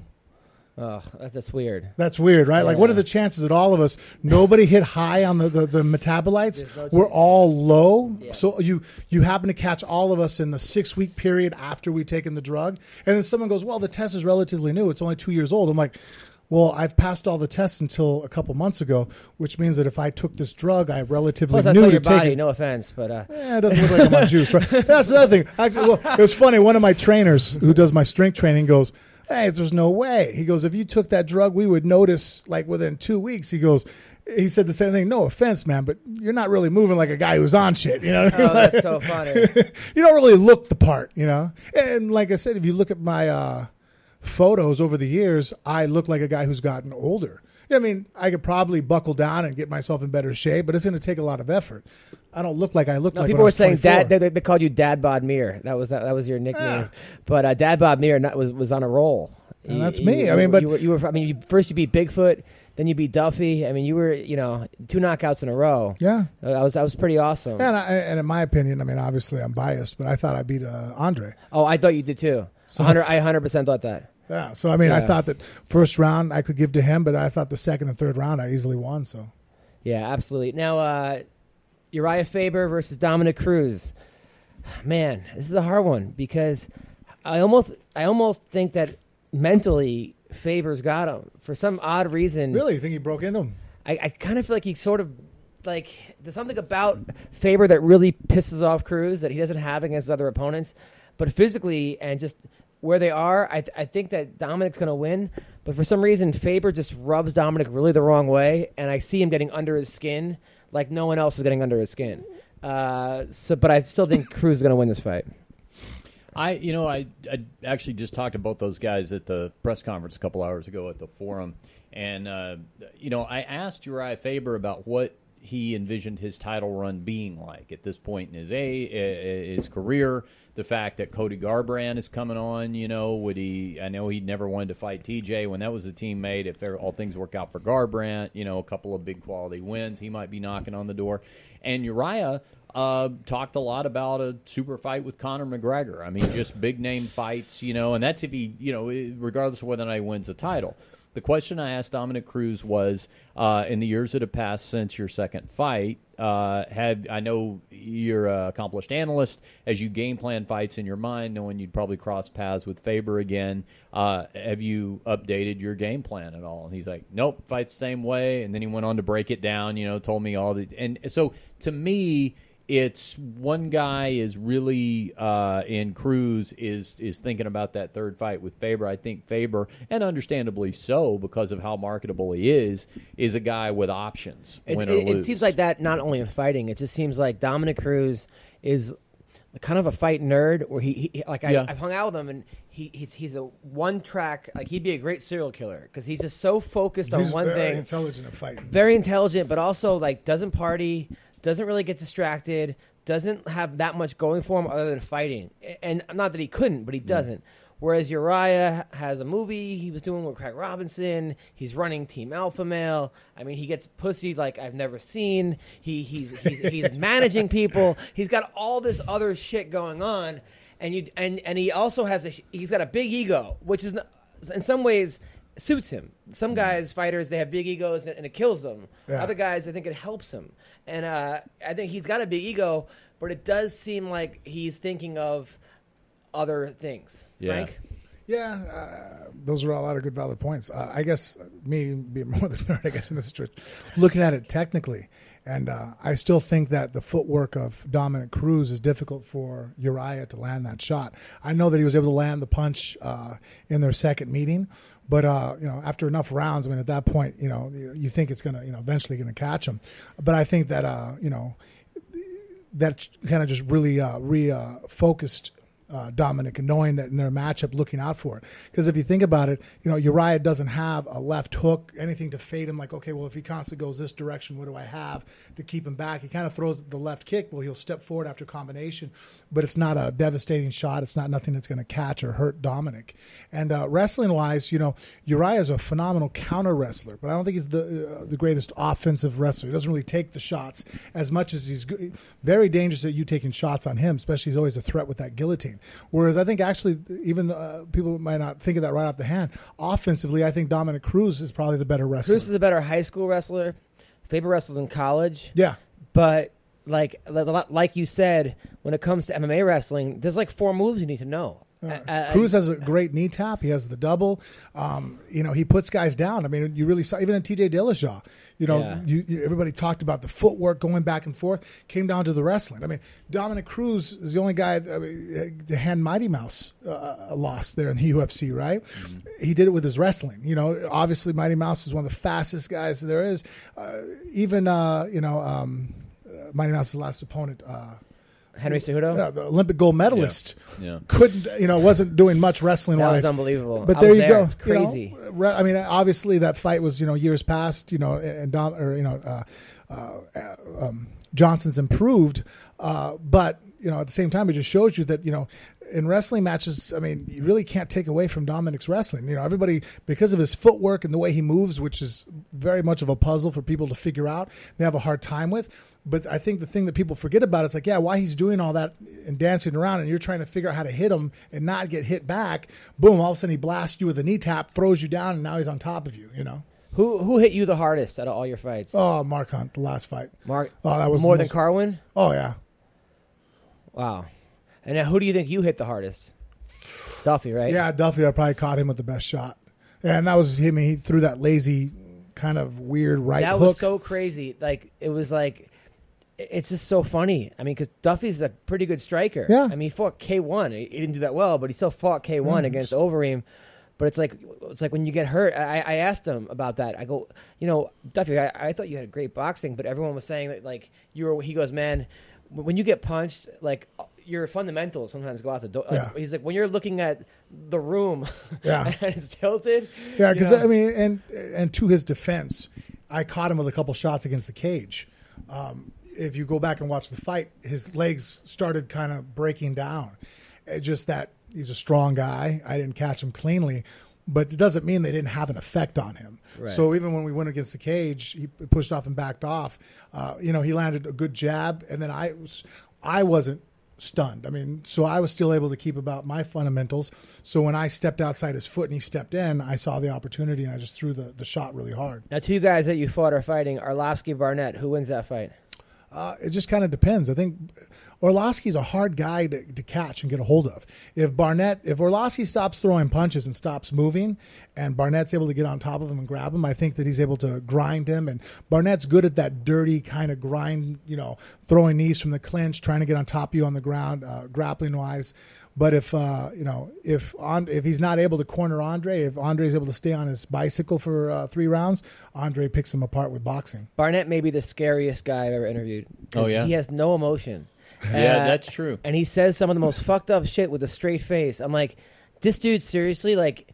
One day it might come up where he had like 40 murderers, like because he he's legitimately like scary. Like it's so funny. Like he, he he's a nice guy, Yeah. but if he likes you, but he's legit. I was like uncomfortable. Like get me the fuck out of here. tell he's a little off. He's a little off. Yeah. He's a little off. Not as good at hiding it as some people. No, everyone's. I mean, obviously, comedians, fighters, we're all a little fucking off, you know. Uh, but he's uh, he was the only one, and then Roy Nelson might have been the biggest jerk to me. Like we actually get along now, but he was the guy I was in a room with, and was just like, "You're not funny. I'm funnier than you." And like it was just me and him, and he was just being a total jerk. And I was like, "Hey, Roy, look, you're obviously a very funny person. Why don't you open up for me? I'll get you a There you spot go. at the laugh at, at the at the at the LA Comedy." Yeah. And he's like, "Really?" I'm like, Yeah. "Yeah, right." So then, so then he actually uh, called the club and, and did it, and then he like chickened out because then I was like, "Hey, Roy, Really? you're gonna do it." He's like, "Oh, that wasn't me." He pretended it, he was it wasn't him, Oh, but I yeah. was like, "All right, Roy, let's see. You're very funny."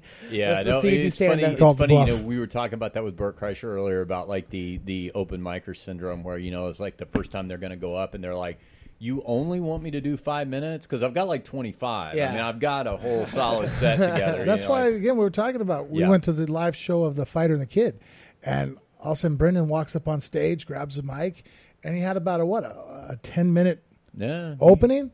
Blew my mind. it? He was good. I'm like, Yeah. but like I'm sitting there, and obviously Yeah. I'm not. A, you know, I'm like I'm like a guy who's never fought, watching Yeah. a fight, going, he's good, right? He's good. You know. So that's why I looked over at you as the expert. I'm like, hey, you know, Rich, I'm thinking he's good, man. I mean, am I right? I, I mean, you know what? I think it's something that you know everybody should experience at least one time if they can. And you know, since since you just started in jiu-jitsu, I'll tell you, like, just I'm sure you're gonna stick with it a long time, but do a tournament. Like, just have the experience of doing a tournament because I did. That was a huge like personal accomplishment in my life, getting into jiu-jitsu way late. And for me, that's probably because because Frank and I have talked about this, like how he you know he might want to try. Yeah, i I'm gonna try to get up there. An Stand anonymous up? set yeah, but one I'm gonna be night a little bit more something. prepared. I You want to do it yeah. July Fourth weekend on Vegas? if we can uh, work on All it. right, enough. now I'm Oh, certainly shit. glad you brought that up, Yes. Adam, because we, we probably should, if you don't mind, we should probably kind of discuss our plans a little bit, what Yes. we're going to do for International Fight Week. So uh, basically, I had, uh, you know, I, I, I called Adam up and I said, you know, Frank and I have, have been wanting to do our podcast, uh,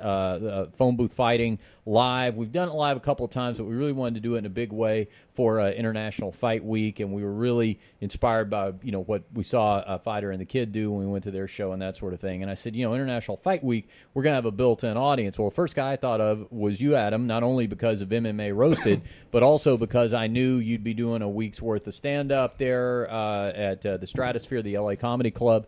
And I said, you know, maybe what we could do is like a little podcast a palooza. Yeah. Uh, you know, we put maybe uh, two or three podcasts together. Let's uh, do our shows. We'll do it roundtable style. We'll kind of verbally jam and stuff like that. You like the idea, so we're Loved it, basically yeah. it's going to happen. We're getting it together. you talked to get- Joaquin? yeah, we've got to decide what night uh, we're going to do it. But just for your listeners, I think you know preliminarily we're thinking of like uh, either the Wednesday or the Thursday of International Fight Week. That's so it'll great, be in yeah. addition to your live stand-up show. There'll be a bonus show. People can come see, watch us do uh, our our uh, live show. We'll do some Q and A, and maybe. Yeah, maybe that's what Yeah, we'll do. right. Is uh, we'll. have I think Frank you'd be a great out comic, little, uh, and uh. I mean Frank Trigg, I had did, did comedy. Uh, he, did- he did it one time. I could see him doing that. Yeah, he was Yeah. pretty funny. Uh, but the thing about, I think you'd be great at comedy because of your jujitsu, t- you know, breaking down stuff. Because that's uh, being a Yeah. good comic is being a good problem solver, and it's not just like fighting. Like you can't just go out there just just throw fucking wing punches. Yeah, you can't wing it, right. You get killed. Same thing with jiu-jitsu. People are like the problem with like people say to me like, "Hey, I want to do comedy." Like McCorkle's like, "How much money can I make doing it?" Well, no, I'm that's like, the wrong reason I'm like, that's like, I'm like, that's like me saying, "I want to be a black belt." Uh, how long is it going to take me? You know, Yeah. it's like you got to go to the mat for you. You actually have to Yeah. grapple. You can't. You have to go to practice, and uh, that's what comedy is. It's just practice, practice, practice. Uh, but I think you'll be really good at it for real. Give it a shot. Yeah, I But to do a little bit of studying though. Just Yeah, like we're gonna- I don't want to walk into my jiu-jitsu tournament with no training. no, dude. not at all. No, we're gonna. I'll be like, dude, whose friend yeah. are you? yeah, no, we're gonna we're gonna work on Frank's uh, Frank's set. But you're right, uh, to Adam, to pick up on that because I think one thing Frank does a good job of is in terms of uh, being analytical is understanding game plans and like one. I know that that a real important moment in in me doing stand up comedy was when I learned to partition bits where like they could have uh, emergency escape exits that the audience wouldn't know about, but if it's not doing that well, you can move on. You know, because I remember in the early days, I'm like, nope, this takes two minutes and 23 seconds Yeah. to say, and I've got to say every second of it. And that was, you know, it's well, com- of well, comedy is one of those things that the only way you get better is by failing. Oh, Like, yeah, And for every ten jokes you write, maybe two will work. Which Yeah. means eight jokes aren't going to work. Which means you got to be eating a dick eight times on stage, going, "Hey, this is funny, right?" Boom. Mm-hmm. You know, the thing is, is that eventually you have enough jokes where you could throw in the new ones, where you know you have. If I have forty-five minutes of material, all right, I know I got a tight. I got forty that's going to work, and then the five minutes I could just sort of sneak in on the crowd. Yeah. You know, but it, it's just it's just funny. I mean, I mean, just to, like a humbling experience. Like I did the Tonight Show first time I did Leno, uh, and I had a great set. Blah blah blah. I was thrilled. I was like on top of the world. You know, you did the Tonight Show every comic stream. Next day, I leave for a, a cruise ship. I, I'm doing a cruise ship the next day, and literally the next day, the next night, I'm on a cruise, and I do a joke, and a joke bombed, and I go, listen, just so you know, Yeah. last night I did it on Leno, Yeah. and some lady goes, I didn't laugh then either. I was like, oh man. I was just like, fuck. I was like, I At couldn't least even. if it's going to be painful and funny. Oh yeah, of course, of course. I had, to, of course, but it was just like, oh man. I was like, I turned bright red. I was like, oh, you mm. fucker, and everyone was laughing at that. It hurt, you know. Yeah. Uh, but uh, so, all right, let's let's let's, let's do uh, two more fights, and then uh, we'll call it a podcast. Dan Henderson, Hector Lombard. Uh, I think you know, ten years ago, I would give this fight to Dan Henderson. Now, I just think Hector. I just think he's just going to catch him early. He's dangerous in one round, and I think that's when Hendo's probably going to be the most susceptible to a punch, which Hector will probably land at 185. And I see the fight go in one round. Frank, I'm actually going with Hendo on this for the reason being that uh, when I watch Hector fight, he fights very upright. uh, you know, very much of a good posture, which is great for judo and for foot sweeps or for a Greco stance. Uh, but he doesn't really bend at the waist to move and kind of slip punches. He kind of has the fact that he's able to, he's such a great athlete and he's so ferocious that his offense is kind of his defense. People don't want to stand there and throw at him because he's throwing at them.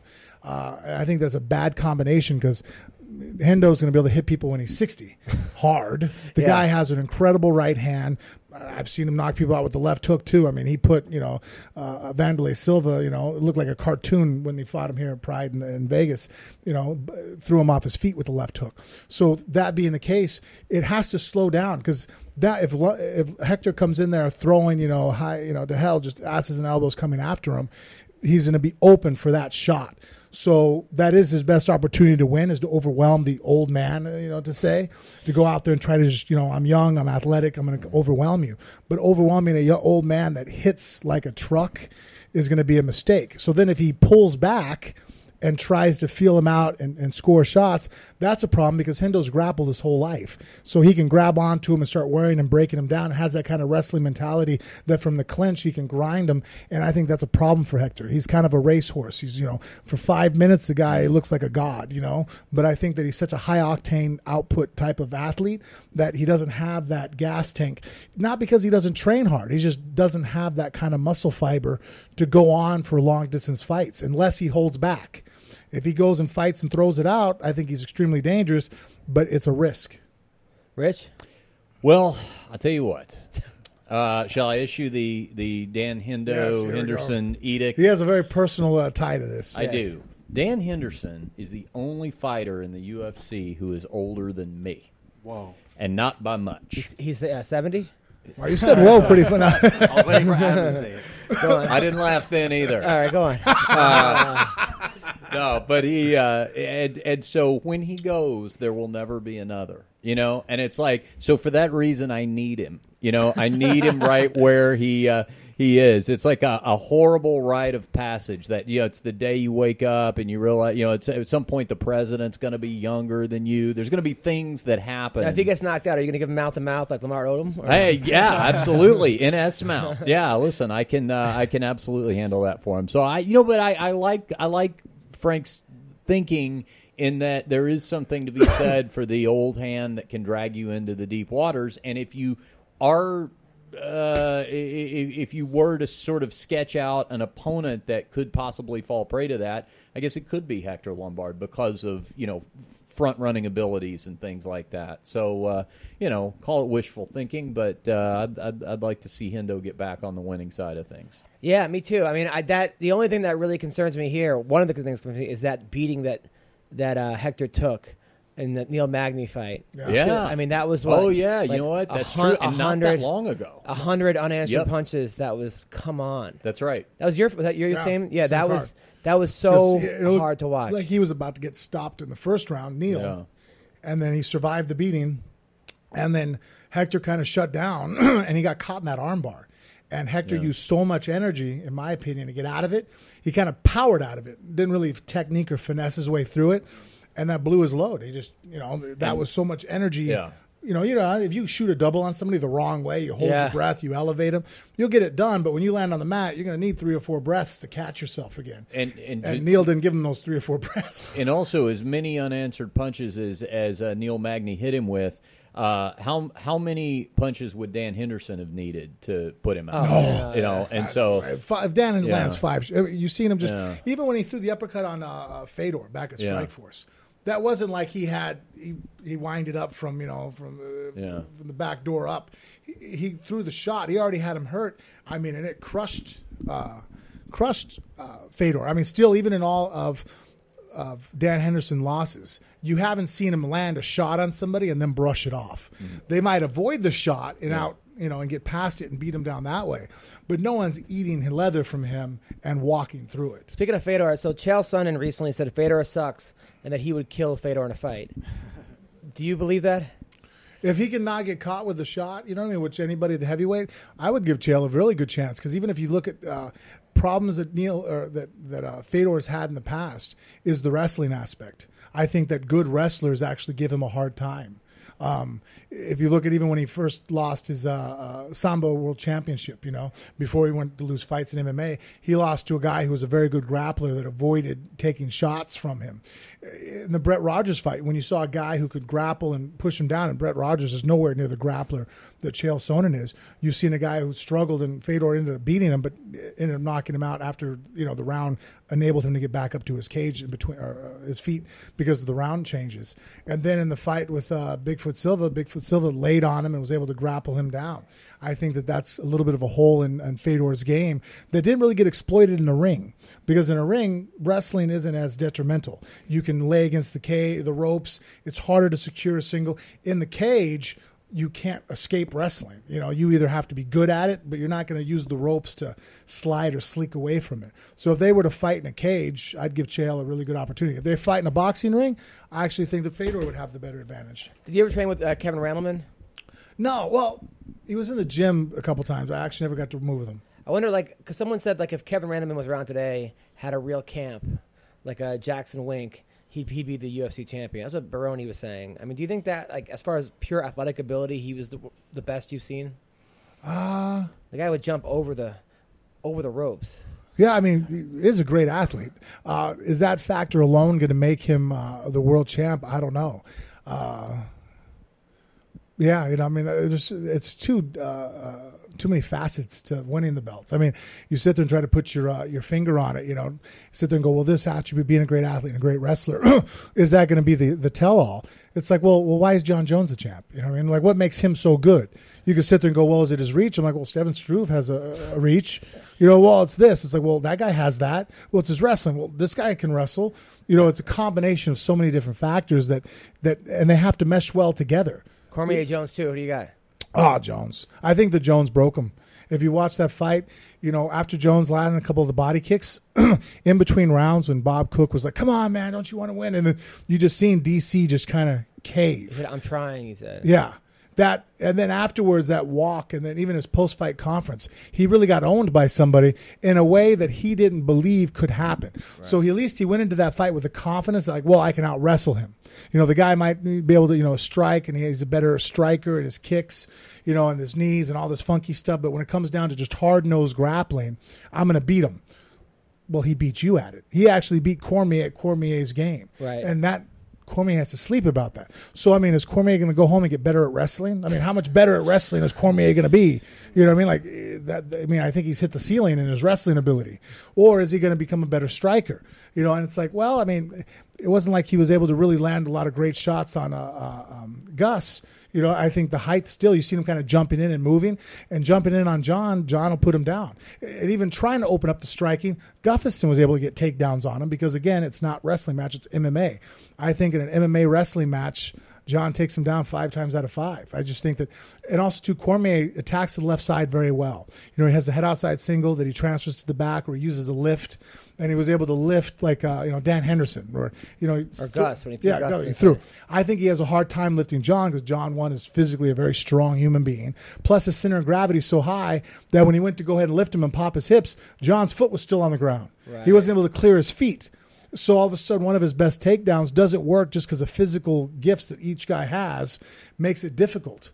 You know, and Jon was able to use. I mean, one of the takedowns, he just kind of grabbed his leg and just kind of mushed him down with his hand. I was like, wow, like this shows the mental dominance that Jon had over him. And actually, Jon and I were talking about the fi- other people in the room, and basically brought up the fact that he felt he could have finished Cormier in their first fight. He chose not to. He wanted to punish him for the five rounds. It's crazy. And it's like it's uh, watching the fight. It's hard to argue. It's like I knew he kind of came on strong in the second, and then I came out and I just wanted to grind him. He says he's the grinder. I'm going to beat him at his own game. And if you watch it, Jon beat him at his own game. You know, I, I was there and I was I was in shock, just like all the other Cormier supporters. I thought Dan when I saw when I saw Dan like when he was knocking out Bigfoot and Strikeforce and doing what he was doing to people, I'm like, all right, I'm like he's the one guy that's going to give Jones problems. I even mm-hmm. asked Dana White a year and a half before the fight was made. I go, I go. If Cormier goes down the heavy, to, go to it, and no, everyone's like, "What kind of stupid question is this?" It's exactly what had happened a year and a half later. But it's just, I think you're right. I think, I think that it just sucks because, you know, he lost to Cael Sanderson in the finals of the NCAA's, who might arguably be the best college wrestler of all time, Right. and now he's going to lose to the best fighter of all time. It's Yeah. like he's right. He's number two, which Yeah, is and, and he's a very smart guy, and I think that's in his head. And actually, it was I think it was like the Wednesday before their fight. We all went to Red Rock. Uh, Ricky was Lundell, myself, and uh, we were just you know opened up the gym there for uh, Jon. So Jon showed up and he's hitting pads, he's working out, uh, and um, that he, he, he, everybody was giving their two cents on you know what we thought. And um, you know, so at that point, someone had asked me, they're like, "Well, what about the strength difference?" I'm like, "Oh no, Jon's stronger." You know, which is hard for people to believe. They look at, it like, no, DC kind of grabbed the cage a lot with me. I felt that type of thing. As far as pure power, I've had Jon grab me, and it's actually kind of discouraging to go, "Fuck, I'm 40 pounds heavier than this guy." You know, when he's in the off season, and he's just as strong as I am. What the hell is going on here? You know what I mean? Like, this is a scary feeling. And so, uh, Jon actually chimed in with that losing can become a habit too. He goes, think about it. DC made it up to the pinnacle, but then never has ever made it to the top. He talked about that, how here he is, he goes to the NCAA finals and loses to Cael, right? Then he goes off and he goes to the Olympics, doesn't make it. Then even loses weight, you know, loses on the scale at one point the next uh, time around. He's used to coming up short. He goes, and now he's going to fight me. He goes, he'll concede. I'll break him. He called it. I mean, he said, I'm going to break him. I'm not going to try to submit him, not try to knock him out. I'm going to grind him. And all of a sudden, I was like, damn, dude, that might not be the best game plan. Do you really Yeah. think that's a good game plan? Then I watched the fight. I'm like, fuck, man, this guy's the best fighter in the world. Hands Yeah. down, Jon Jones is the best. yeah. I mean, no, I mean, the closest I've ever seen him into trouble was the Gustafsson fight. yeah, and, and I had I had heard he was doing Yeah. some hardcore drugs like a couple uh, days before the Jon fight. wasn't as prepared. Knowing Jon, without throwing anybody out into the bus, yeah, let's just say that he wasn't as prepared as he could have been. which is crazy. Basically, he showed up with no training. Well, don't discount that that couldn't happen again. You know, I mean, don't discount that Jon Jones couldn't lose focus in that kind of way again. I mean, that's not that's not necessarily. I'm not saying that's something Daniel Cormier can count on. No, what Daniel saying- screwed up because he gets under his skin. He talks about him. Yeah. So I think that motivates Jon to get ready for it. Because Jon, remember, is a middle child between two very successful brothers. Mm-hmm. So there has to be a self esteem issue there. You know, older brother Arthur, NFL. Younger brother uh, uh, Chandler, NFL. Mm-hmm. Here, he's the middle brother. He's not in the NFL. He was the worst athlete out of the three brothers, if you break it down. That's crazy. I think that's the nicest thing you can say about Right. him. So Out of he- those three guys, he's not so, in the NFL. So he's you know he's he's probably he has that issue. So if you call out his manhood, if you try to challenge him, Mm. I think that that is the issue. That's why I think that the OSP fight wasn't that exciting. Yeah. Is that OSP never really challenged him, No. so he kind of slept through it. In my opinion, if OSP all of a sudden would have caught him and rocked Yeah. him with a shot, dropped him for a second, wins a round, I think Jon comes out and takes him out in three minutes in the next round. Mm. I think he picks him up, throws him down, crushes his face in with elbows. But because he didn't call that out. So I think the best way to beat Jon, if I were to have to fight him, is you know almost kind of like which was actually scaring me with Anthony Johnson. That fight actually made me nervous because when I seen them kind of be buddy buddy and you know make that mock mm-hmm. uh, altercation, and then they they were screwing with Dana, I was like, oh man, wait, Jon's being way too friendly. That's scary. That makes me nervous. That that's the kind of Jon that goes home and maybe doesn't show up at the gym because he hangs out the night before. Mm. But the kind of Jon that's preparing for DC, I don't want to step in the ring with that Jon. Hmm. Yeah, I think you're absolutely right. Listen, this was an honor to have you on the Thanks, show. Uh, Rich, great to see you. Honor to have Yeah. you as well. Joe, thank you. Thanks Uh, I want to thank our sponsor, Tip a Fighter. Listen, fighters are underpaid. These guys work their asses off. They don't get paid that much. So, Tip a Fighter. You could actually pay the fighter and tip them. You can say, listen, I like the way you're fighting. Here's 50 bucks, 100 bucks. You win big on a fighter. Throw the guy a, couple hundred. You can tip whenever you want. Tipafighter.com. Uh, if you're an amateur fighter, you can join this. You can, if you're in Bellator, if you're in Titan FC, if you're in Invicta, if you're in the UFC. I know Aljamain is with Tip Fighter as well as Kevin Lee, some other great fighters. So tipafighter.com. Join the uh, join the cause. Uh, I want to thank our uh, our guests. Also, uh, tomorrow night I will be at the Ha Ha Comedy Club Friday night, eight thirty and eleven. Uh, then I'm in Calgary at the Comedy Cave uh, in two weeks. In three weeks, I am at uh, the Rochester the Comedy Club. I'm in Vegas uh, in July. at, Yes. uh, the Stratosphere Hotel, uh, Vegas that week, International Fight Week. Come check it out. July 5th, I got a TV show on True TV uh, called The Greatest Wedding Ever. Make sure you check that out. Uh, Anything coming up, Frank? Uh, no, in July that'll be our thing. Uh, fight yeah, week. Just uh, As we formalize it together, we'll be able to have a little bit better explanation. Yeah, we'll we'll definitely talk about that some more with you, uh, and and let everybody know the date we settle on. But uh, people can grab our podcast, Phone Booth Fighting, in iTunes, Stitcher, and uh, PhoneBoothFighting.com. New episodes every week. And you know, one more thing I, I want to mention, just because I'm looking at uh, your little dog Miles here. um, uh, if if anybody has Netflix, uh, you know, I have one of my uh, dogs, Mel, is one of the pit bulls that was rescued from Michael Vick's dogfighting ring. Oh, wow. And I know Miles has been a victim of that, and so uh, uh, there's a new documentary on Netflix called "The Champions" about my dog Mel and a couple of the other dogs that were rescued. If you really want to see what those dogs look like in healthy, happy homes, they look just like little Miles. You know, the irony of it is, if Mel was here, he would love Miles. Like they would get along great. It's a total. Uh, uh, uh, nurture versus nature argument. So that uh, that documentary is called "The Champions." If anybody gets a chance, to check it out on Netflix. That's good. Definitely. Well, good. thank. good. Uh, I, I applaud you for adopting uh, Miles here. And didn't I see you're doing something with? Uh, uh, uh, aren't you doing something with the comedy in a animal shelter?